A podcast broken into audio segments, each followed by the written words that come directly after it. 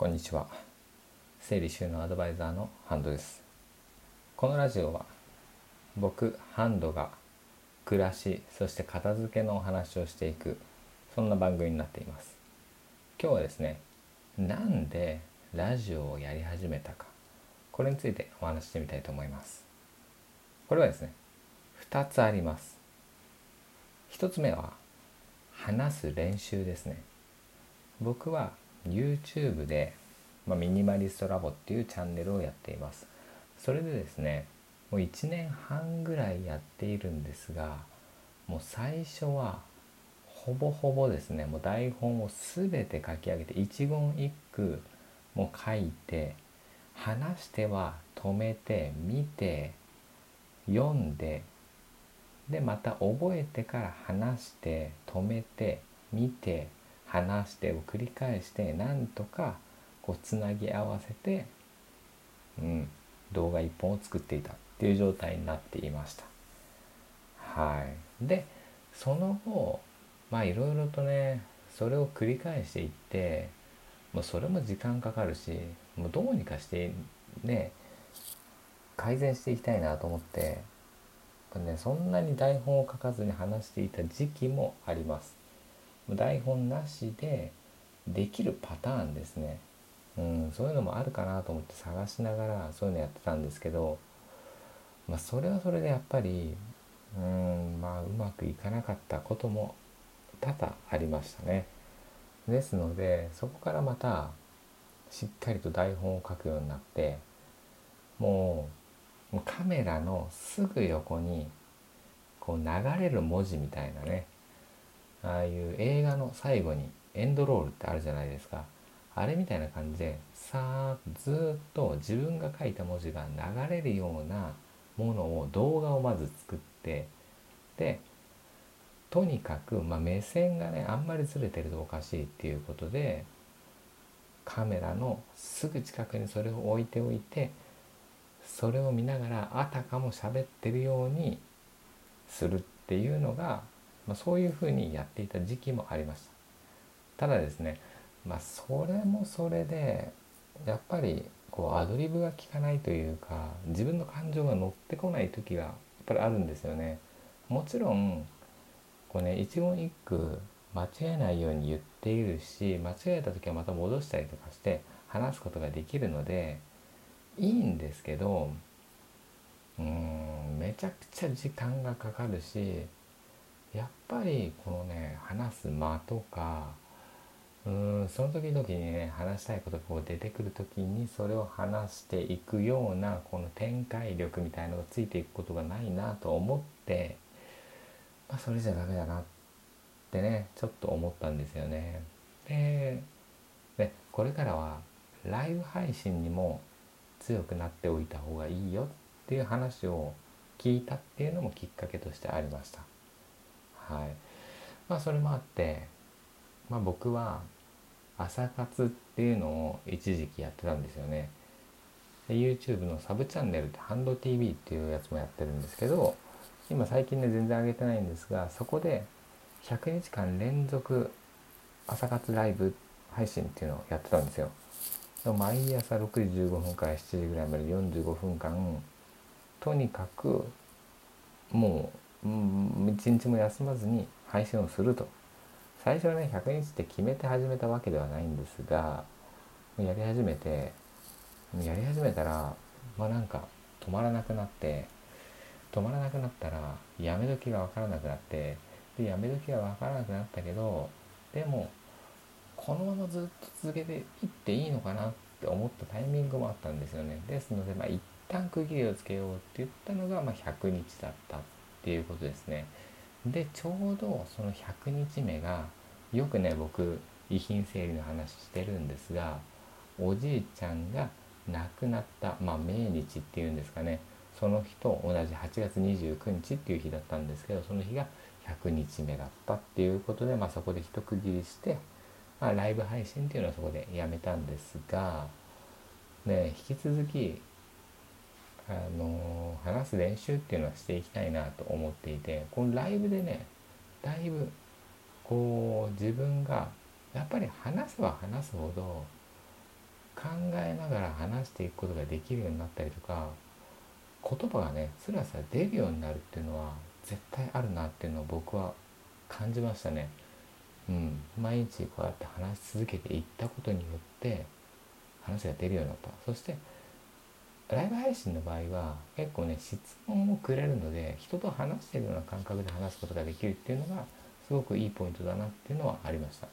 なのでね、まあ、45分間とかあっても全然一瞬で過ぎ去るみたいな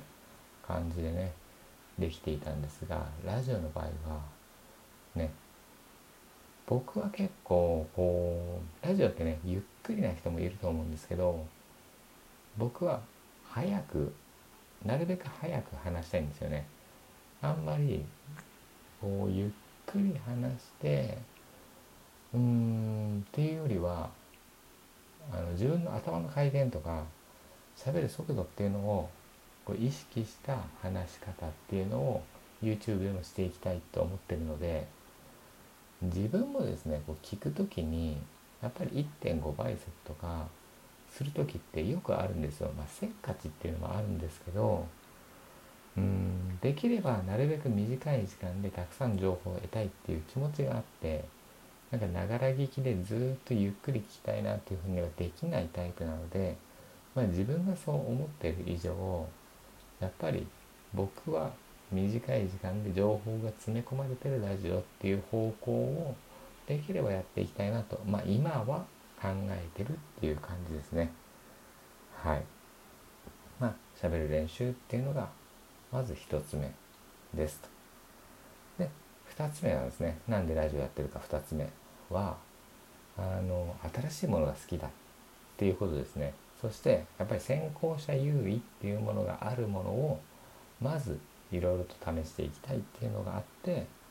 ラジオって音声っね、音声市場っていうものがこれからもっと盛り上がっていくだろうってねいろんなところで言われている。でもいろんなところで言われてるって言っても自分が情報を取りに行ってるいろんなところなので実は一般的にはそんなことをまだ誰もやってないというかね、まあ、1年半前に YouTube をやり始めた時も周りの人では誰もやってなかった。今でこそちょくちょくね始めようかなとか始めたとかっていう人を見たりとか聞いたりとかすることもあるんですが、まあ、ラジオもですねまだほとんどね周りでやってるっていう人をあまり聞いたことがないっていう段階になってます。まあ、数人はいるんですがでもですねまあ別にその人たちを競うとかそういうことではなくて自分もなるべく早めにやり始めてコンテンツを貯めていくっていうことをやることによってなんかね後々になってあそんな時からやってたんだとかあへえそういう市場があったんだみたいなことを何でしょうねまあ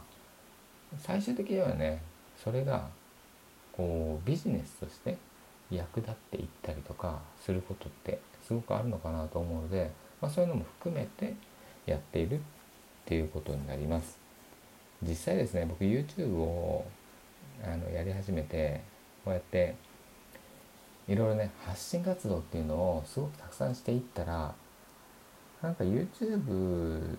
でまあチャンネル登録者数伸ばすとか、うん、再生回数を伸ばすとかそういうことももちろん良かったんですけどそれよりも考える力企画する力とかね先を読む力とかあとはこの何でしょう画面の向こう側この声の向こう側にいる人が何を求めてるのかっていうことを考えて自分が話すことができるようになったりとか考えることができるようになったっていうところがめちゃくちゃ強くなったんですよね。前まで全然考えられなかったしうん何話していいんだろうとかどういう順番で話していいんだろうとかそういうことは全く分からなかったんですけど今はそういうことが考えられるようになったしそれってまあね個人事業主でいろいろやっているとビジネスとして、まあ、SNS の発信だったりも、まあ、チラシ広告マーケティング、まあ、いろんなところでその力っていうかそういうものは使えるなっていうのがすごく分かってああ発信活動をこうやってね百何十本かこうやり続けてきたことって無駄じゃないんだなっていうのを感じた。やっぱりね自分にスキルを身につけることっていうのはまあこうね時代を生き抜いていくというかそれにすごく一番、まあ、投資としていい投資としていいっていうあれですけど、まあ、お金を稼げる能力っていうことと同等だと思うんですよね。自分のスキルをつけるっていうことはまあもちろんそこからお金にどうつなげるかっていうのはまた、まあ、ビジネスセンスみたいなものがいるとは思うんですけどうん。そう。でもやっぱり自分にスキルをつけていくっていうことさえできればなんかね周りの人を幸せにすることもできるようになっていくだろうし、まあ、どこかでねその力を必要としてくれる人っていうのもいるっていうことなのでまあね自分のスキルをこれからもね伸ばしていきつつ、まあ、自分のやりたいことをやっていくそしてできればですねまあ自分もそうですけど家族とかね、えー、そういう人たちを幸せにできるようにっていうふうに、え、進んでいきたいなっていうふうに思っております。はい今日はですねちょっと、まあ、片付けとか暮らしっていう話ではなかったんですがなんでラジオやってるか何で発信してるかそんな話をしてみました。はい。YouTube チャンネルミニマリストラボでは、えー、片付けの話真剣にしておりますので是非そちらも見ていただけましたら嬉しいです。それではまたお会いしましょう。合わせ